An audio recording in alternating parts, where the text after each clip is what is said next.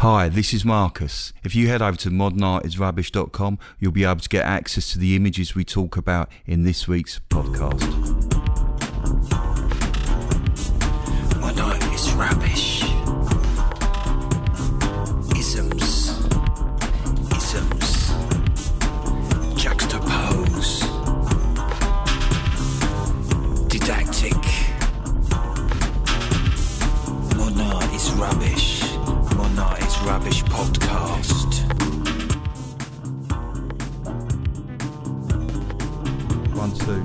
Recording. Oh, is it? Good. Is it coming through as a good thing? What are we on? Episode 34? 36. 36? Well, you, there were two silly numbers, weren't there? The yeah, but, but what's the real what's the real episode? Yeah, you can't. The real episode's 36, but officially it's 34. okay, so hello and welcome to episode number 34 of Modern Art is Rubbish podcast. Are you all right, Tom? Yeah, I'm good, thanks, Marcus. Yes. So, um, it's a bit, it's a bit summery, isn't it, at the moment? And um, technically, uh, I don't know what I'm going to say now. I don't know Technically, it's hot. Yeah. yeah, I, got- I kind of got distracted as to how I was going to introduce it. Anyway, we've got a couple of things coming up today. Uh, we've got a, an exhibition of a fantastic painter that we went to see in Brighton. And also, we are going to talk about uh, an artist who painted what I consider to be one of my favourite all time paintings. And also an artist who did a really good, quite what I would quite call quite a good blag, if that's the word. That sounds up your street. What blagging? Have I Blagging. blagged? Well, you like artists that blag. What was the Italian guy you liked? Oh yes, I like Cattelan. Cattelan, There was, uh, yeah. There was a lot of blagging going on there, and um, that reminds me of the story. Uh, a friend Paul, he knew this guy once who uh, he got to drive loads of cars when the national lottery was just starting up because he basically went in and said he'd won some money in the lottery. And he got to drive all these nice sort of cars and What? is-. He went to a showroom, yeah. said, won I've the just won the So 1st won- Camelot. I've lottery." I've won some money on the lottery. That's what he said. Yeah. yeah. And um, yeah, he got to drive it, and that, he was actually featured in the uh, in, in the Sun uh, about his sort of like spree of going and trying out all these cars and getting all these good freebies. Basically, it turned out that I I believe he just um, he had one, but he'd won on a scratch card, like about five pounds. Oh, uh, well done. good for him. Yeah, yeah. I've I've I've not won much. I think the biggest I ever won was fifteen pounds Yeah, but on a horse. oh, not a horse. Yeah, yeah, So, did you take your winning ticket to the Porsche showroom? To the Porsche showroom. Yeah. Um, yeah. no, no, no.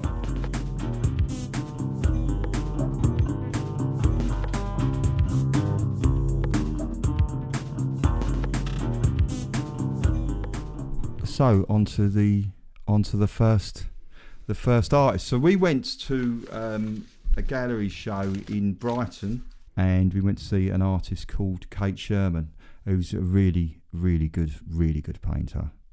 So this was at the Onga Gallery. Is that, have I said that right? No, Onga. Onga- Ongar's in Essex. All right. What is it? Onga. Onca Oh, Gallery. sorry. Okay, let's cut that bit. Yeah, This was at the Onca Gallery. yeah. And um, um, I'll actually use the description from her website because it's actually pretty good. And uh, uh, it says here about her work. The paintings, all oil on board, originate from photographs she has taken of her surrounding landscapes, uh, of her surrounding landscape. This photographic source is important because the paintings capture a reflective notion of memory, emotional distance between a real landscape and a photograph, between experience and longing. Now she did uh, she did lots of painting for the coast, didn't she? Yeah, it all looked like quite familiar, like at the Sussex coast. Yeah. Um, and what I really liked was with her painting, uh, for people who might know, be familiar with the American artist Edward Hopper. And now Edward Hopper painted sort of scenes of real life, Right. Yeah. as you do. It's, her work, when I saw it, it evokes memories for me of, uh, particularly of my childhood. Sort of familiar, scenes, yeah, because you see that familiar. all, all the roads and the houses, Yeah. and there was one that was just two cars parked, Yes. and it had their number plates kind of Yeah. obscured, yeah. but it was such a normal thing that you see. if you imagine going down the same street a thousand times in your life or whatever, day in, day out, in the end, everything becomes normal. Yeah. But occasionally they will be bathed in a beautiful light. Yeah, it's almost like uh, it's it's she's doing the job of your memory Yes. because there's a kind of mistiness to these pictures. Yes. There's these familiar yeah. images with a kind of mist on them, as if you're remembering something. Yeah, absolutely. And I don't know if your memory works like that, Marcus. Yeah. My memory, I normally like would have stuck a monster in it by now. But you know, in your memory, it'd be slightly misted, wouldn't it? Yes. The monster, and its teeth would have a kind Yeah. of funny sort of mist over it. Yes, things can And It was, present. it was interesting how you said uh, you had a story of your childhood. You were telling me looking at these pictures. Yeah. Me looking at them reminded me of being a child on family Yeah. holiday or something, driving up the coast Yeah. to Suffolk, where my family we used to go on holiday every Yeah, year to Suffolk coast. There's something, even though the the images don't necessarily look like houses on the Suffolk coast, for some reason it just reminded me of yeah. of my childhood going up there. Oh yes, absolutely. I mean, it's like that sort of looking out that window and seeing a house rush past, you know. And also, I I, I have a uh, a pathological dislike of bungalows, and there's a painting of a bungalow here, so I always remember. So, uh, so how long have you been aware of this dislike of bungalows? I don't like the word; it makes me feel funny as well. I don't know why. Oh, is it because of bungle and rainbow? yeah, I, I, I actually prefer to call them single story dwellings, and I don't. I just don't like the ones because they always look like truncated houses. What you mean, like they were formerly a high house and it's been chopped Yeah, it's like it's not by a, a house surgeon? right. I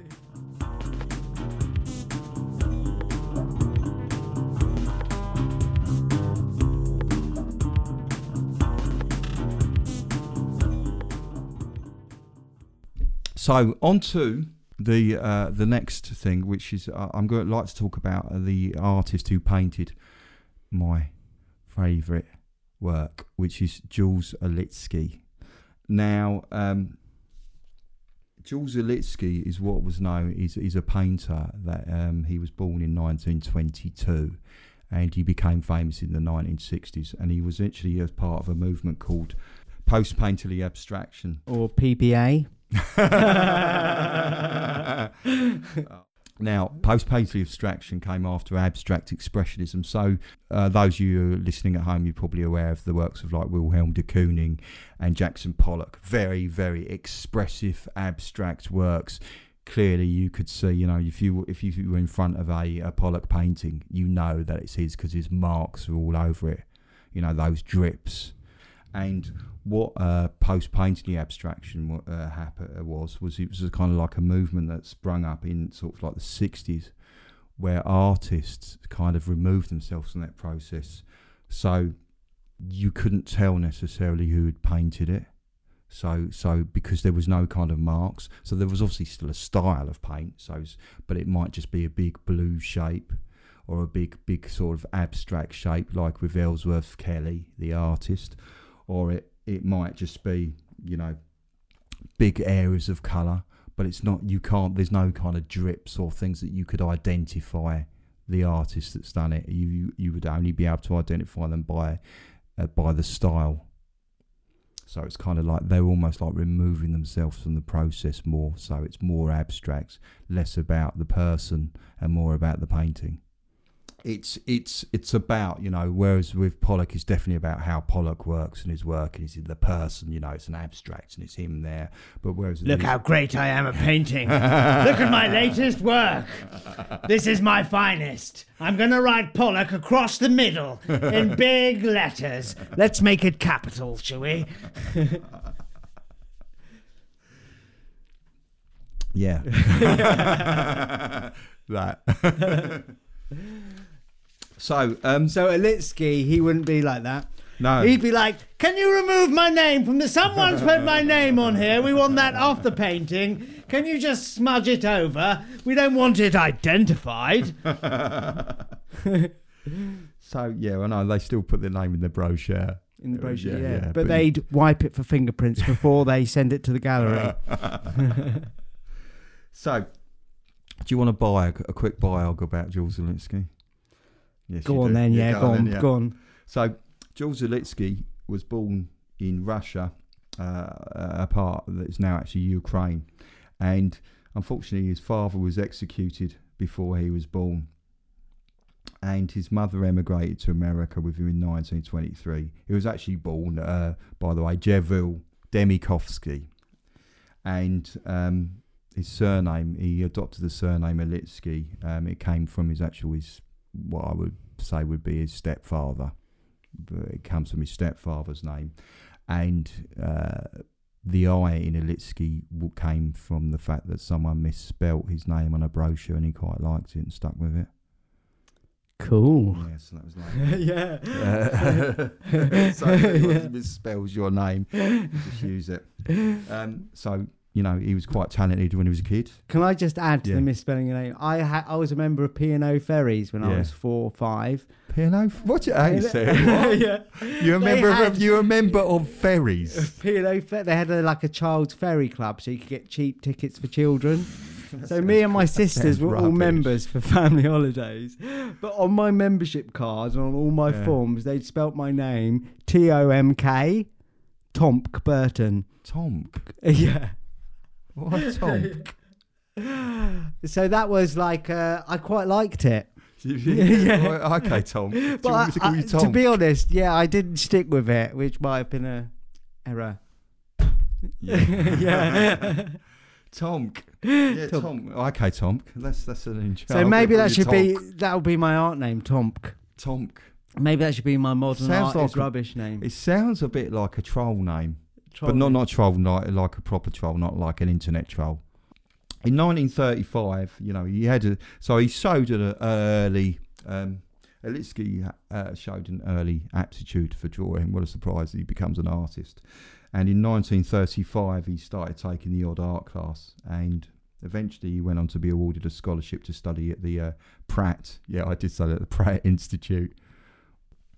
So he went to study at the Pratt Institute of Art, and um, and eventually he went on to study at the Beaux Arts Institute in New York, 1940 to 42, and in late 1948 he went to study in Paris, and he came back, uh, and in 1950 he was. Um, in 1950, he, he came back to to uh, America from Paris, and he became quite famous in the 1960s when the art writer and critic Clement Greenberg decided described him as being the best painter in America, and he became the first living painter to have a show in the Metropolitan Museum of Art. And he continued to paint and experiment until he died in 2007. Great, yeah. So there was a little bit of a story because I did talk about the uh, the blag, but we will be to come talking about the blag uh, later on, just so people are aware. But first, I'd just like to talk about a couple of his works. Yeah, so we went to the uh, after we saw Kate Sherman, we Yeah. went to uh, the Brighton Museum. yes. Yeah. And I was there to show you what I consider to be one of my all-time favourite paintings, which is called Open Option. Now, to describe it, it's one of those paintings where you walk into a gallery and a lot of people look at it and go, "What the hell is here? What is this painting of?" Yeah, it hasn't been finished. Yeah, yeah. Look at it, it's all rough there. yeah. Can you get the painters to come back in and go over that bit? it's that kind of thing. And then the thing is, is that what it is is it's uh, when you look at it. I thought when I first saw it, I thought I like this, and then I, uh, you know, the next time I came into the gallery, and this is over sort of several years, I looked at it and I sat in front of it, and I was thinking, is this Emperor's New Clothes, or do I genuinely like this painting? Uh, over the last sort of fifteen years or so of living in Brighton. I've probably spent at least ten hours in front of that painting. We're just sitting in front of it. Yeah.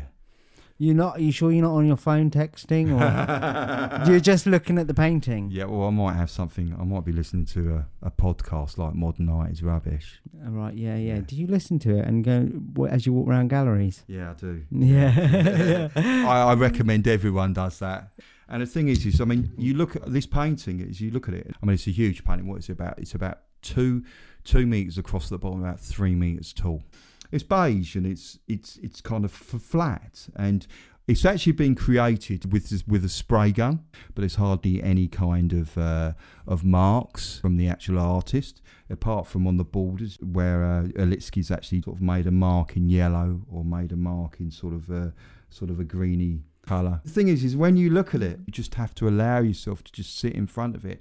And gradually, when you first see it, you think it's all on the surface. You think it's all flat. It's all like an unfinished painting, as some people you look at it and you see all these colours and you see it moving and and you can see into deep. It's almost like looking into a colour cloud for me.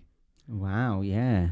And uh, you know, So, what's the most unexpected colour you, you found while you were sat there in front of it? well, when you look at it, you do see green and you do see other colours, but you also see that it's it's called open option and it looks endless. Whoa. Now, how he creates this effect is he uses he uses spray guns. Uh, he's a very experimental kind of painter. So he, he started off staining canvases, and then gradually around the sort of like his most famous period. He would create these colours by just using spray spray guns, industrial spray guns, and just spraying the layers up and building it up and building it up and building it up until he creates this kind of like this cloud of colour. Um, Have you ever used a spray gun? no, I haven't actually. I've used I've used a toothbrush and flicked it. That's about as experimental as I got. A flicked toothbrush. Yeah, you That would paint- take ages to build a cloud up with by flicking a toothbrush. You imagine a spray gun, you could get your colour cloud going quite yeah, quick. Yeah, yeah. you see, yeah. well, even the yeah, toothbrush on a big canvas, yeah, that would be. It's um, and he also even experimented with a leaf blower. Blower. Oh right, yeah, yeah. So did he? I mean, yeah, a leaf blower. What did the leaves actually? Did he actually use leaves with the leaf blower, or he put paint in it? No, I, I assume he used it to p- push paint around. I don't know how. I mean, but That was before he worked out actually he should get a a, a paint gun, yeah, a spray gun. yeah. so He's got- like this leaf blower. It's just not working. Can we get back to uh, B and Q? We get one of them uh, spray guns. I mean, it's quite funny because considering that uh, this is a quote from from Jules Olitski. He actually said this once. He said, "I am apprehensive of almost anything that plugs into a wall." So he's using leaf blowers and he's using spray guns. I am defeated by TVs and microwaves. I can handle a toaster, but short of that, I fear and tremble. So electric toothbrush not going to go with him. oh, actually, I never thought about it. I could use an electric toothbrush to make my paintings. So yeah, only yeah. used manual toothbrush. Because you can get the changeable heads on them yeah, for Oh, all yeah. the different colours. I've got a lot of old heads that I could use. Yeah, yeah, nice. yeah. well, he did. He used he used like three spray guns, but you know, for someone who's quite scared of uh, tech, Yeah, spray guns quite advanced. yeah. Yeah. I mean, towards the end, he, he he things like squeegees, mops, and he would experiment with different gels. Because for Jules Olitski, it was all about the effects, the paint, the experimentation, and very much it was about it was about look at this what I've done with a painting, and it was all about the painting itself. It wasn't about him. It was about, as I say, about remo- the artist removing themselves from the work and creating, seeing what they can create with this surface of the paint, you know. And in the end, he uh, sort of his later stuff, he progressed to using mittens.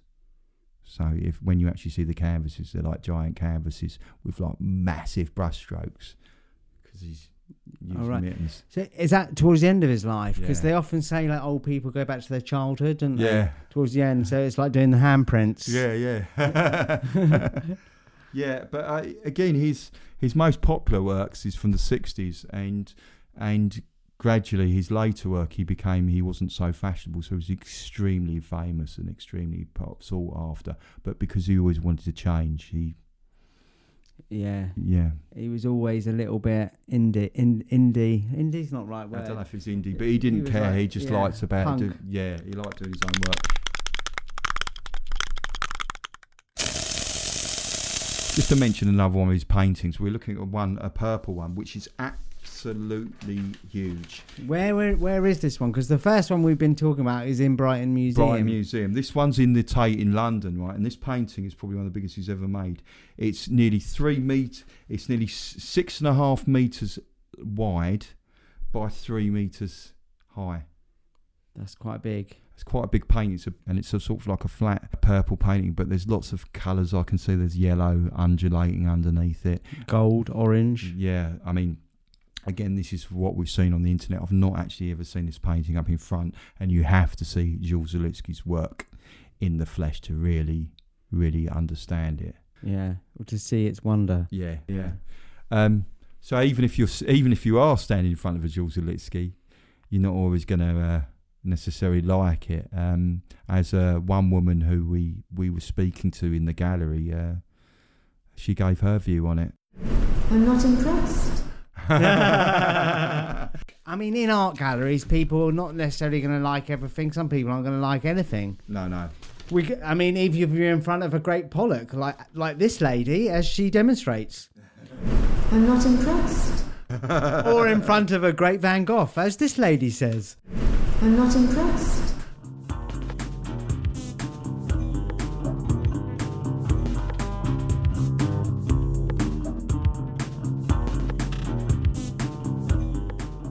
I, I can see in your face. Well, I've been talking about all this sort of post painterly abstraction and and uh, PPA. yeah, and wonderful wonderful paintings of the f- of the familiar and f- uh, paintings that evoke memory. You've been saying, but where's the blag? Where's the blag? Marcus, where's the blag? Well, I'd like to tell you a uh, little story about Jules Olitski. Um, when he came back from Paris, you think, oh well, yeah, he, you know, you read you read in a biography and you just think they just say, oh, he went to Paris and then he got his first one man show. If you go on Wikipedia, you see that, and there's kind of like there's big gaps where the it, you know there's big gaps in uh, things that happen. You know, when he returned back from Paris to New York, Jules Olitski had, you know, he had very little money to survive on. And, you know, he also had a daughter that was being looked after by his family. Now you can imagine he's there, he's got very little money. And, you know, so he lived in a cold flat in a rough area of New York. And apparently the flat he lived in was so bad, he'd wake up in the morning to find that our items in the house had been chewed by rats. Mainly books. Apparently, uh, I think they, they like books. Well, I they? can relate to that with Toby, uh, my pet dog. He- so Olitski's in his flat. Yeah. He wakes up in the morning and he's like, Toby, you've chewed my painting. so he basically he you know to get by he stole paint uh, and uh, canvases and he, he kind of saw himself as a Robin Hood kind of character. I don't know if Robin Hood just stole for himself though, did he? but he did do some great paintings, didn't he? he painted the rich and gave them to the poor. You know, so you obviously think, well, if you're that starving, there'll, there'll be a lot of people go, well, why don't you get a job? Get a proper job. So, so he, he did. He did try one job, and he was working in, in Times Square as a barker, which is called. It's not to do with dogs, by the way. Right, yeah. I was going to say, sounds like a great job. so basically, you stand outside a, a film, a movie theatre, and you tell people the film's going to start in five minutes. Quick, hurry up! You know, where the doors are closing. Get in the film. And apparently, he did it so well. He was so good at this job that he um, he was actually asked by the boss, "Can you come in and uh, can you man the phones for us? Can you actually uh, Answer the phone. yeah, you know, and Yeah. yeah, answer. Glad we clarified that one. Yeah, yeah. Cleared that one. up. Phone security, you can't touch that handset. so so basically he would you know people would ring up and ask him when the times were uh, but there was a little bit of a problem here because uh, when people would ask him what the, the movie was about, he would basically make up films. So, so if they said, "Oh, well, what's this film about?" He'd generally just make up a plot line, and uh, Have you got an example? Norm- normally it would involve a, a struggling artist, and of course, what would happen was his movie goers would complain as soon as the uh, you know as soon as when the movie was not as what was described to them. So um, so people would go there thinking they were going to go and see one film. Movie goers would then realise that it wasn't what he described, and they'd uh, uh, they'd get very angry and eventually got the sack. I mean, if you were running a movie theatre, Yeah, you yeah. would sack him, wouldn't you?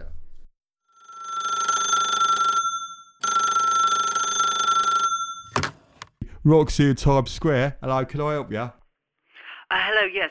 Um, my wife and I are interested in coming to your movie theatre this afternoon. We were interested in your film Back to the Future. Yeah, Back to the Future. That's great. That's about a. Uh, it's about a life of a struggling artist. It's a biography about his whole life from birth to death, and his entire film. He actually walks backwards with his back to the future, and at some point it's a love story, and he meets a woman coming the other way, and she's got her back to the future as well. She's walking backwards, and they fall in love. Well, myself, that's great, but myself and my wife were wondering whether it has any s- scenes of a sexual nature in it. Oh yes, loads, absolutely loads, mate. okay, we'll see you in a minute. So did he try any other jobs? Uh, well, no. This is this is it. He realised he realised that he um, he he really should try and be an artist. So he grabs as many paintings as he can carry, and he sort of walks around to the smaller galleries, and he was co- sort of confronted by the same standard reply. Uh, you know, you're good, but you're not for us. There's no space for your kind of work in our gallery. So what do you do? You know, you've tried with the smaller galleries. Oh, let's go for the bigger ones. You might as well, if you're not getting in the smaller ones, you might as well just go big. Go big or go home. All right, yeah, go big or go home. Yeah. It's, we're getting. It's starting to go a bit Brexit again. oh no. I'm going to bleep out that word. All right, yeah, sorry. Yeah, no Trump. Oh no, no Banksy. So first he went to the uh, a gallery called the Charles Egan Gallery and was informed that his work was good. And like really good. As good as any of the painters in the gallery currently show showing. She said, Well, you know, if I'm as good as those painters, he asked the Litsky, he said, you know, why why don't you take me on as well? And he was informed, Well, we've already got those painters, why do we need you as well? You know, if you've already got two really good painters on your books, you don't necessarily need another one. Yeah, two two good ones enough. Why do we need three good painters? go home. he tried a few other galleries with no luck. At this point, you think, well, what are you going to do? You know, he came to the conclusion that just having good paintings was not enough to get a foot in the door. I think it's quite true, though, isn't it? These days, you know, you can't just just be good at something. You've got to have a little bit of an extra story or something to go with it. Yeah. You know, I don't know what you got to do. You got to have like an arm coming out of your head or something. All right. Yeah. maybe not. Yeah. Well, into the well, if you want to get into the uh, Metropolitan Museum of Circus perfor- Performers.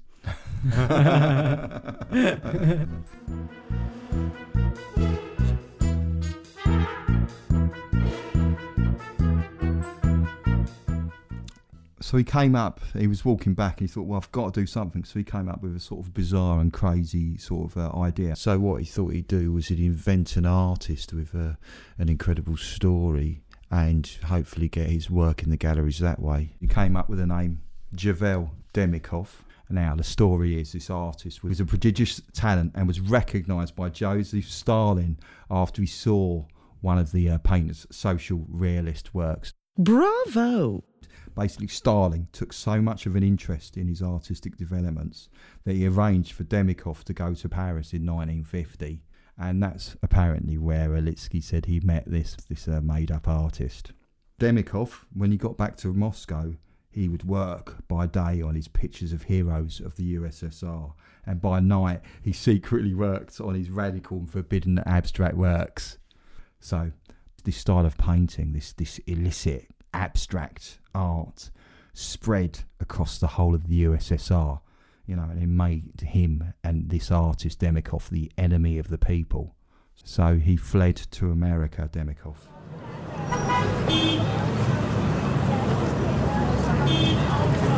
So, with his fake artist backstory now created, he decides to create an exhibition to show the work of his mystery artist, his his own paintings.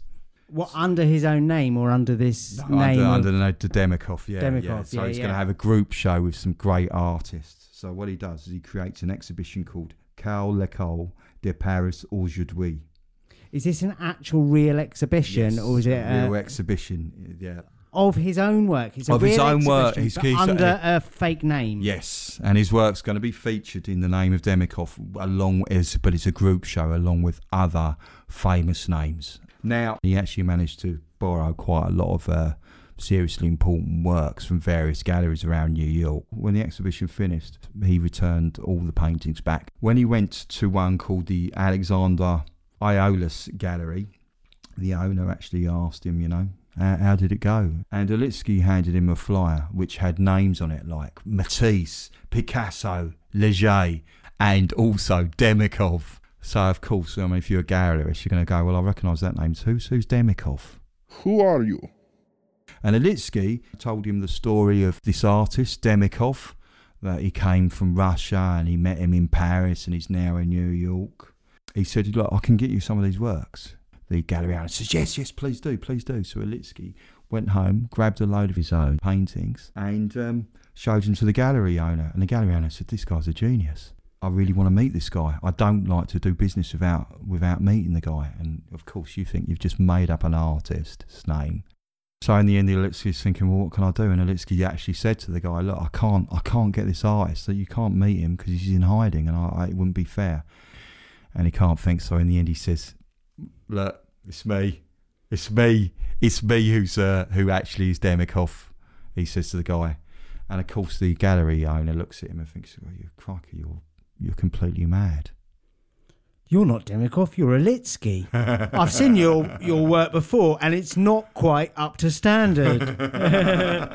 In the end, despite that, despite the thing of thinking it's crazy, uh, the guy gave gave Olitski his first show uh, six months later. So let that be a lesson to you all. Blag. Feels like it should be a bigger ending, doesn't it? dun, dun, dun. yeah. So in the end, he actually gave him a. He actually did get an exhibition.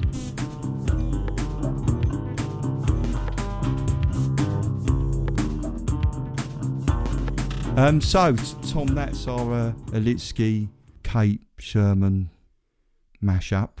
Is that a mashup? Was it a mashup? Mm, yeah, maybe, maybe. Well, there they could Posh be a mosh up. Yeah, Mashup. Pod. Pod. Pod. Up. a vegan vegan mashup. Mashup.